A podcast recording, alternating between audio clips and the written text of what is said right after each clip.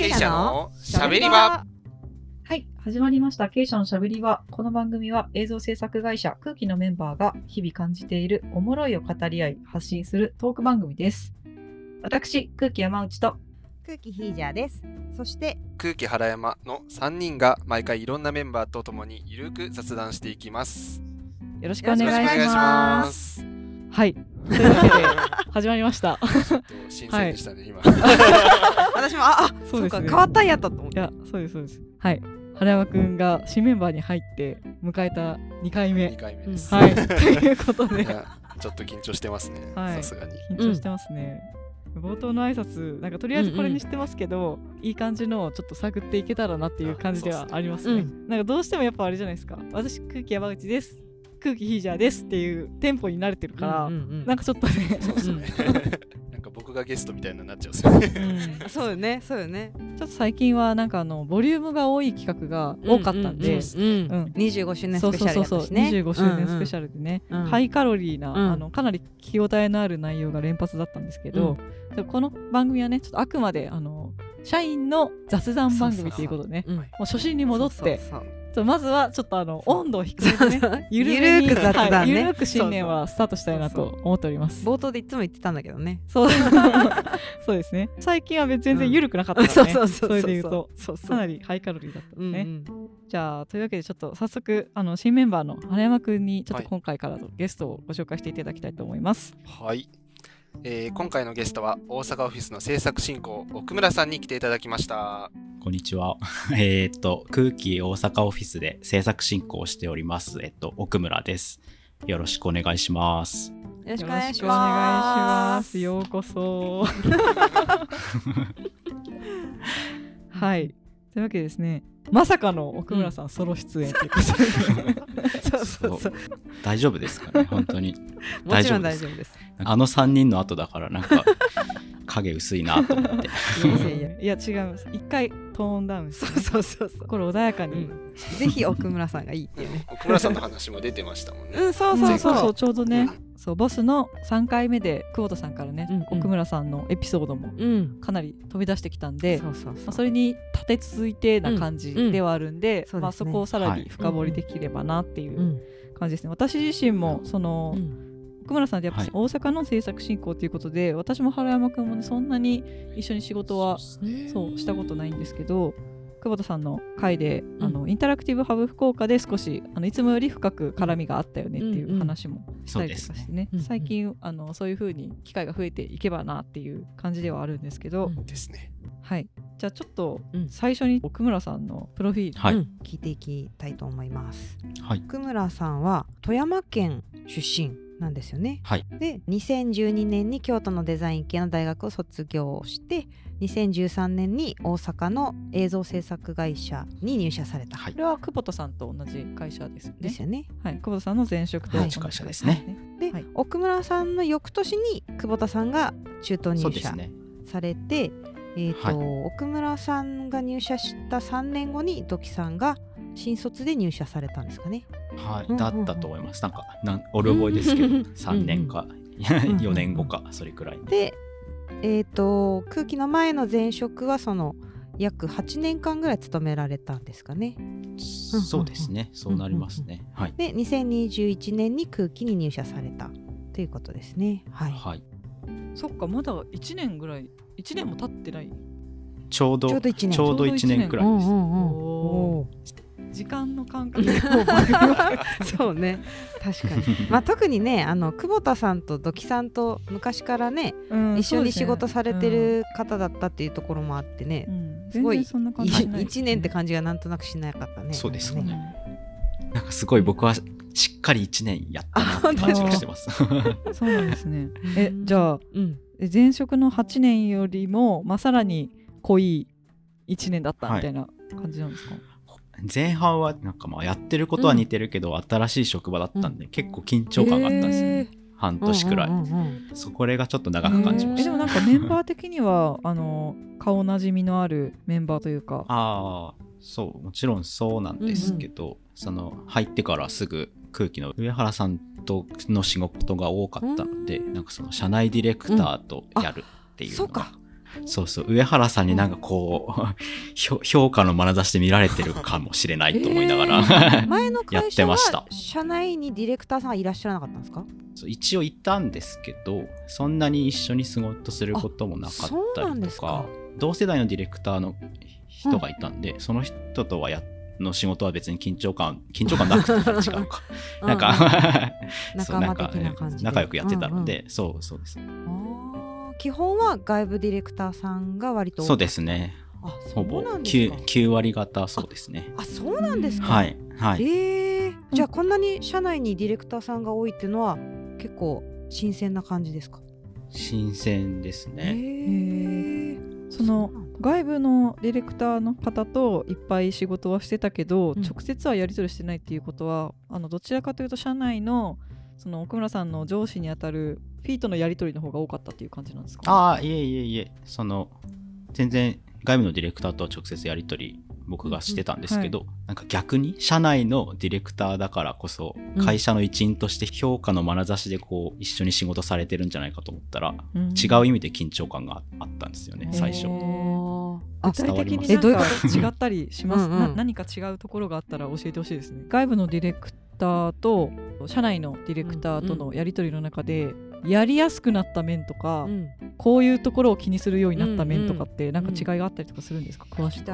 具体的な外部とややりやすさで言えばすごいやりやすくて、慣れもあるのかもしれないですけど、うん。その特に上原さんとすごい立て続けに何回も仕事してるんで、うんうんすごいコミュニケーションはすごい取りやすくなったのと、まあなんか社内でスラックでやり取りしてるのもあってなんかすごいスムーズに仕事は進めやすいなっていうのはうん。思いました、ただなんか、うん。あんまりこれになりすぎて次外部の監督さんとやるときにはちょっと気を引き締めないとだらけそうだなっていう感じはありますけど、だらける。あれですよね。なんかあのちょっと抽象的な指示とかでもすぐ隣にいるからこういうことですかって聞きやすいみたいなのはありますよね。そうですねそうですね、うん。丁寧に仕事しないと伝わらないかもしれないなってことですか？外部のディレクターさそんだったら。うですね。あー外部の方とのやり取りだと、うん。30分に3ラリーとかできないじゃないですか。あ向こうは向こうのやり取りがってことですねだったりとかそうそうするから、まあ、1日1ラリー2ラリーできればいいかなみたいなちょっとあの話があのうん。前後しちゃうんですけど、うんうん。今までこの経営者のしゃべり場でも何人かプロデューサーとか PM の方には出てきていただいてるんですけど、うん。改めて奥村さん的なうん制作の仕事ってこうだよみたいな、うんうんそう奥村さんの言葉で制作の仕事みたいなのをちょっとうん。改めて紹介していただけたりとかしてもらってもいいですか、わかりました。はい。CM とか広告映像が主だったりするので、それで言うと、まあ基本代理店さんからお仕事が降りてくるので、えっと一緒に企画コンテを作成するところからそこからスタッフィングして撮影して編集してカンパケまでの進行の役割とその案件の予算とスケジュールの管理が基本の業務ですね。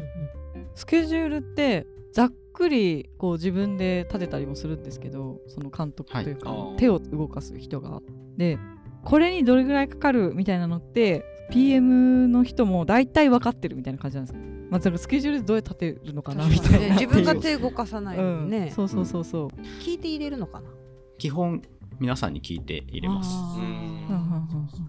一人が作業をして一人でカンパケられるようなものだったら、その方に聞くだけでいいんですけど、うん。簡単に言うと美術の作り込みがとか仕掛けがこういう準備だとかなんかそれにどんだけ時間がかかっていつに監督とその打ち合わせをしてとかっていうのは各所やり取りしながらじゃないと組んでいけないので、スケジュール管理っていうのはその皆さんとやり取りして調整しながらやっていく、うんうんうんうん。はい、なるほどこれもかなりあれですね。なんか経験がものを言いそうな。うんうん。そうですね。経験値があるあった方がいいのはいいんですけどうん。なんかやっぱりなんかそれを飛び越えていけるのはやっぱりコミュニケーション能力がすごい高い子がやっぱり何でも聞けちゃったりとか聞けちゃったりっていうかそのすぐ疑問に思ったらすぐ聞けるし性格まあなんかね普通普通にみんな聞けばいいんだろうどうん。うん気使って深くまで聞けなかったりとかあとねそうこの作業って誰に聞けばいいんだろうって動けなくなっちゃったりとか、ね。若い子だと、でもなんかそこを物おじせずに全然関係ない人にこれって誰に聞けばいいんですかみたいなところから聞けるようななんかあっけらかんとした すごいコミュニケーション。そう。そうですね。ドキ,、うんドキみたいなのはもうなんかすぐにその知識とか経験がなくても全然、うん。やれちゃったりはするだろうなとは思いますね。なんかあの久保田さんにあの奥村さんをリスペクトしているところを聞いたところ、はい。予算管理は他の政策と比べてもずば抜けてますって言われたんですけどはいはい。予算管理ってどうどういうことなんだろうと思う、うん、なんか交渉がうまいんじゃないかっていうね前情報がありましたけどうーも、んやっぱり仕事としてやってる以上こう利益を出さないとうん。なんかやってる意味がないなって思うので、うん。まあもちんろんクオリティは担保ししてするのが前提なんですけどだから予算が多い方がその順当に結構単純に振り分けれるけど結構ギリギリだとうん。美術のここはこう削ってうんとか機材のここはこう削る照明のここちょっと削ってうん。それによってどう不具合が出てきてもうちょっとこっちを調整するとか、そういう作業が少し発生するので、うん。まあそうですよね。ね。予算があれば本当に勝手に良くなりますよね。なんかそういう工夫がなくても。何でもそうだとそうじゃないですか。なんかお家のインテリアとかもああそのそりゃね。そうそう、うん。あの予算があればもう簡単におしゃれになるじゃないですか。洋服とかも美容室とかも、うんうん。でも予算が限られてるとうん。本当に部屋のカラー剤はこれでいいのか みたいなあ感じで。本当に今日買うニットの色はこれが正解なのかみたいな感じになるじゃないですか。でも予算があればあもうもう色違いで買っちゃおうみたいな ことができるっていうか。それ考えるのに時間使っちゃいますもんね限られてると。そうですね。そうそうですね。ねで考えて考えた挙句何これみたいなそうそうそうそう。うん。実際当ててみたら違ったわみたいなますよね。話聞いてるとなんかその PM のそのクリエイティビティを発揮するところってうん。予算管理でクリエイティビティかなり発揮できそうだなと思うんですけど、久保田さんが評価してる奥村さんのその予算管理がうまいみたいなのってなんか割り振りとか抑えるべきポイントを抑えるとか予算をかけた方がいいところはちゃんとかけてみたいな、うん。でもそれは相手に納得させてるってことだもんね。そうですね。ね。うんどうなんその交渉でしょうね。交渉の部分だよねつまりね。どう言ってるんだ岡村 さん自身はなんかそういうなんか意識というかそういうのってあるんですか、うん。なんかそのそういう采あ配にももちろん。関して。うん。もちろんだからこの予算をはめながら一番いいものにするにはどうしたらいいだろうっていうことはうん。やっぱりちゃんと考えてやってるつもりなので正解があるわけじゃない仕事なので時には監督に確認せず自分で進めちゃったりもするできる部分もあるし制作進行の楽しいところの一つは意外とそういうところもあるかもしれないですね。なんか監督にもよりますけどなんかここはうんうん。多分任せてもらえるなと思ったら、バンバンす進めちゃって事後報告とかできちゃったりもするし、うん。その信頼関係とかもありますけど、うんうん。任せてもらうとかは任せてもらえたりもするのでそこは結構楽しいところもかもしれないですね。えもう自分の練った計画通りに物がはまった時の上がりが良かった時って、うん気持ちいいみたいな感じになるんですか？あありますありますそれは。うんとかまあなんか地方ロケとかなったりとかしたら、うんそう新幹線のチケットとか送る時とかも、この時間にこの駅まで来てくださいってもう20歳上くらいの人が僕が言った通りにあマジでこの時間に来たなこの この人みたいな。やばい。ちっちゃいとこでちっちゃいとこで行くとだからそう。あーでもなんかドキさんも似たようなことおっしゃってた気がするなんか。こうおじさんたちをうまく転がしてるみたいはいなその時は気持ちいいみたいなそうそうそうそうピクサーみたいな怖くない PM 支配しとるやん、知らずにねね支配して操ってそういうそういう楽しみもありますねまあでもなん。か影の楽しみですけどなん。かはいはいやばい知らない面出てきた。奥村さんの裏奥村出てきたやん。出てきたね。でもそうですよね。そういうのでうん。相手は助かってるってことですもんうんそうそうそうそう。うんそれも絶対ありますよね、ねきっと感謝してるんだよだねってみんなディレクターとか監督とかってうん。他のことでも頭いっぱいだから、そういうところでなんかバンバンこうはめてってくれる人がいたらもうそこに脳みそのリソース割かずにその現地に行くことができるかうん。らだいぶ助かってますよね。そうよ。ウィンウィンだよ多分。そうですかね、えーすごい。そうだといいですけど。すごい。じゃあ予算が思惑通りにいって気持ちいいの他に人間が俺の言う通りに動いて気持ちいいっていうのもあるんですね。そうそうそういうのはあります。なんか一回りも年上の人がうん。なんか言う通りに時間通り来てくれたりとか言う通りに動いてくれるってあんまりないですからねなんか。なるほどね。面白い そう奥村さんをゲストに呼ぶにあたって、うん。ちょっと私たちねあんまり奥村さんのこと知らないみたいな部分もあったんで、うんうん。結構いろんな方に聞き込みをね、お願いして、うん。前情報をちょっといろいろと拾ってあの 見たんですけど 結構ね本当にあの頼れる兄貴みたいな感じの、人を守ってくれるとかね。え。ー、うん。そう。部下のミスもすぐ対処。軌道修正。そう軌道修正をなんかちょっとこうした方がいいよみたいなこととかうん教えてくれて、そのフォローしてくれるみたいなそうそう。ミスを。周りをよく見てるみたいなね、うん。うんっていうのとかもあったし、うん。なんかさっき奥村さんの話聞いてて若い子だとまあなんかこういうミスとか多いんでみたいな、っていう風なのでなんかかなりできない人に寄り添った目線を持ってる人なんだなと思ったんですけど、それはなんかあれなんです。か奥村さん自身が優しいみたいな感じなんですか？それとも奥村さん自身も、はい。PM 始めたばっかりの時にいろいろ失敗してきたから、うんその失敗してきた人の気持ちが分かるから、これはやって当然の失敗だよとかここはちょっと気をつければできたかもねみたいなって言ってくれる上司がいるってすごいめ、あの心強いなって思うんですよね。うん奥村さんはなんかその辺はなんかどういう感じの意識なんですか、なんか。僕もなんか全然完璧に仕事できてるとも思ったことないし、うん。まあなんかそもそも僕コミュ障なんですけど、あ なんかコミュニケーションが苦手なんですけど、でそれで前の会社で制作進行を始めた時とかも、ーうん。なんかもうほんと全然ダメダメだったのへで、ー。失敗ばっかりだったんで、うん。なんか失敗ししちゃう気持ちもわかるし、うん。なんかちょっとなんか落ち込んじゃって頭が回んなかったりとかっていうのもわかるし、うん。うん。だから別にそう制作進行に限らずうん。失敗って誰でもするし、うん。いつでもするなっていう気持ちがあるので、なんか別になんか失敗したことを責めようとはもう思わないんですよ、そもそも。うんだから失敗した後にどうするかだから、なんかそこをフォローできたりだからその後どうしたらいいだろうっていうことをなるべくなんかその下の子たちには話すようにはうんしてます。なんかその方がそうよねミスを起こってる時間ももったいないもんねもったいないし、うんうんうんすぐ対処そういうことかなるほど。そうですね。同じミスをね、なんかう3度も4度もやってたら、何回も言ってるよねみたいな感じにはなるけど。ななりますけどね。うんうんうんミス重ねてきたら僕はだんだんもう期待しなくなりますけど。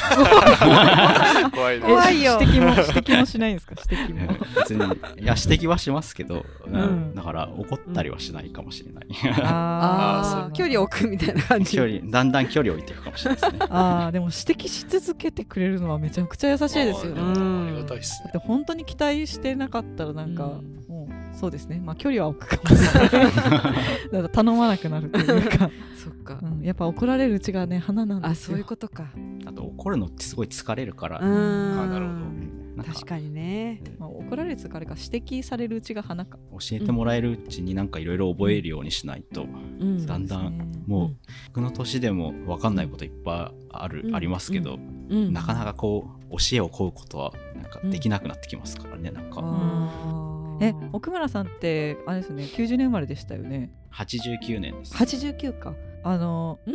そうほぼほぼ私と同じ世代なんですけど、はいはいはい。私90年生まれなんで、うんうんうんどうですか？その30代前半でのはい、いろいろ経験値が溜まってきたところもあるけど失敗しちゃった時とかへこみません？なんか30もうに代って20代前半じゃないしそう。若い時はなんかこうがむしゃらにその失敗しても当然だみたいな気持ちでそう飛び込む飛び込んでいくから、うんうんなんかある意味無敵の精神っていうかあのもう,、わかる女子高生ギャルみたいな気持ちでいけるじゃないです。か あでもなんかいい大人いい年齢になってくるともういい年なのにこんなことやっちゃったみたもいうなミスできない年齢と思っちゃうそうそうそうそうそうそう。思うしその周りの人もストレートな指摘をしてくれる仲間がいるのはすごくいいと思うんですけど、うん外部の人とかだったらもう本当あの一発ミスでこうスッて奥村さんみたいにその指摘し続ける人っていうのははい。やっぱある程度付き合うっていく、うん。あの覚悟があるっていうか、うん付き合っ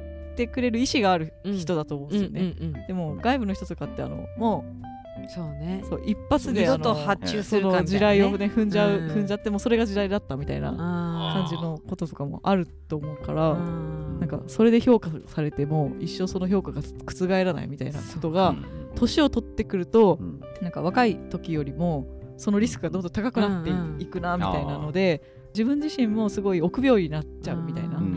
い一回のミスに対しての。失敗できないうん。恐怖、うんそう。っていう、あのー私が最近30代社会人の闇みたいなのを感じてるんですけど、どう思います？それでいくと20代の頃もなんか制作進行やってるともうその一回こっきりのお仕事の付き合いもたくさんあったのでダメダメの頃とかうん。グダグダだった案件とかだと、うん。もうそれが自分の評価になっちゃうんですよ。周りのスタッフうんにその1回だけしか付き合ってないうんスタッフって。そうか。だから結構ななんかいろんな人と仲悪くなったり倹約になったりとかしてきたので、それはもちろん失敗した瞬間は落ち込みますけどなんかね結構慣れました。なんか切り替えは早くなりました、えー。次また会えたらまあうん別にまたなんか取り返せれたらまあいいかなとかすごい嫌いになっちゃったらまあうんうもうん。会うこともないしいいかとか。別に死ぬわけじゃないからまあいいかと思ってこう。だからね8年も続けられたわけよね。わかるな。そうですよね。そう思わないとなんかちょっとやってられないですよね。いちいち深く受け止めて傷ついてたら、うんそう。うんそうですよね。ね。結構あの聞いたことない感じの話は聞きましたね。そうね。今までのそうね。PM の人。そうそうう。んうん、なんか PM の人ってあんまりこう仕事のことは話したがらない人が多くなかった今まで。僕もあんまりうん話したくはないですけど、でも なんかいろいろ喋っちゃった後になんか嘘つけって感じですけど。機会がないと話さないですね確かに、うんうんそうですよね、うんえじゃあ奥村さんが思うこんな PM って最強とか、うんうん。自分自身こういう PM になっていきたいみたいなのってなんかそういう PM 像みたいなやつってあったりするんですか、うんうん。あー。えっとなんだろう。制作進行を始める時に思ってたのは、うん。制作ならうん。全部映像を作る過程の全てを見れるから、うん。全部の知識が得られるだろうと思って、お理想を言うと映像制作に関わること美術とか照明とか撮影とか機材のこと全部詳しくて金額もなんとなく分かってて準備する時間所要所要時間とか準備のなんか段取りとかそういう知識力がちゃんとあってでそれも打ち合わせとか会話の中ですぐ出せる頭の回転の速さがある人にそんな風になりたいって思ってたんですで割とそうからそれが理想系なんですけどうん。でもねやっぱり結局はん。コミュニケーション能力だと思います。うん。うん。最終はなんかもう単純に人と仲良くなる力があれば何とでもなるなって思います。この仕事。仲良くなるってあれですよね。なんかちゃんと興味を持つじゃないけどなんうん。かその作業どれぐらいかかるんですかとかどういうふうなことをやってどこがボトルネックでこの作業においてとか、うん。だからどこを確保すればそれはお金なのか時間なのかみたいなことを聞けるってなんかやっぱ興味がないとあそっか。興味持たないうん。とそういうふうなところまで突っ込めないじゃないですか。なんか。だから奥村さんは映像に興味があるってことなのかな？そうです、ね、あってもともと映像が好きで、うんうん。うんなるほど。だってねそもそもコミュ障って言ってましたもんね。うん。確かに。そうねうんあなんかこれってちょっと違うトピック違うトピックそうだなね。ななるですね。うん。はい。もういい感じです。じゃあ最強の PM ね。結局はコミュニケーション能力の高い人だと思います。うんああなるほどですね。じゃあ結構ドキさんって最強の PM。本当やね。徳ちゃんにもう超えれないなと僕は思ってるので、えー、そうなんだ。もうなんかもう負けてると思ってるんで僕は。え。ー、さっき言ってたキャラみたいなのもありますよね、多分。まあそうそれぞれの。そうそう。あなんかあんまり興味ないけど映像に、うんうん。それそれでもやれてるっていうのがすごいなっていう感じはある、うん。うですね。原山くんと同期のはい。本田さんっていう PM の女の子がうちの会社にもいるんですけど、そのロケハンの場所探しの時とかに、あの山を管理してる市役所の部署とかにこう突撃で電話かけたりとかするじゃないですか。してましたね。で PM の人ってなんかそういうねロケハンの許可取りとかで、うんいろんなところ役所とか、うんなんかそういったところとかうんうんにバンバン電話かけまくったりとかしないといけないじゃないですか。うんうん私無理なんで、なんかわかるそうわかるそうなんか、トンチンカンなこと聞かないかそうなってそうそうそう自分がトンチンカンなことしないかみたいなのでちょっとビビってなんかあのやりたくねーって思っちゃったりするんで、うん、そういうのさらっとできちゃいますもんね。そうそう。確かに僕もでずっと苦手でした。えなんですね。よく続けられましたね。今 うん今でもやりたくないですけどね、えー。できれば。あー。でもやっぱじゃあ映像が好きだから続けられるですなのかねやっぱね。でなのかな。決まった形があるわけまあ何でもそうですけどね、うんどんな職業もそうだと思いますけど、でもいろいろやり方人それぞれだなってすごい思いますね。制作進行、PM って。人のやり方とか見てわこれこういうやり方自分も取り入れてみようとかうん。わ自分はこのやり方できないわとか、はい。あ自分の方がうまくやってるなとか、うんうんうん いろいろあるいろいろ見て見るのも楽しそうですね、そうですね、こういうやり方自分の発想はなかったとか、そんな情報開示してるんですかその PM 同士で？どうなんだろう。でもなんか見てたら、うんそうですよね。気づく。うんやっぱりやり方違うなっていうのはあ思いますし最初の頃はうん。いろんな人の真似をしてました僕は、うん。マネ部ってやつね。いや真似るのは大事ですね、うん。はい。というわけでちょっと第1回目はねちょっとそろそろ締めていこうかなとうんうん。思うんですけど、えっと、実は奥村さんって、うん。久保田さんから評価を得ている進行術だけじゃなくて、うん。実際に手を動かして作るのも好きな、うん。空気的にかなり稀有な存在なう PM っていうことで、うんうん。ですよですよ。そうんうんということでねちょっと次回は奥村さんのそういったあの、うん。クリエイターとしての奥村さうんうんうん。んの話をちょっとね、聞いてみたい。奥村さんの学生時代の話とかもね、うん。はいちょっと聞きつつ、そのさっきあのひじやさんからうん。プロフィール読んでもらった時も、はいデザイン系の大学を卒業みたいなところとかもあったんで、そういうなんか学生時代の話とかそういうなんかものづくりに関しての話とかをね聞いていけたらいいかなと思っております。はいじゃあというわけで、えっとはい第1回目はこんな感じで終わりたいと思います。ありがとうございました。あり。がとうございました。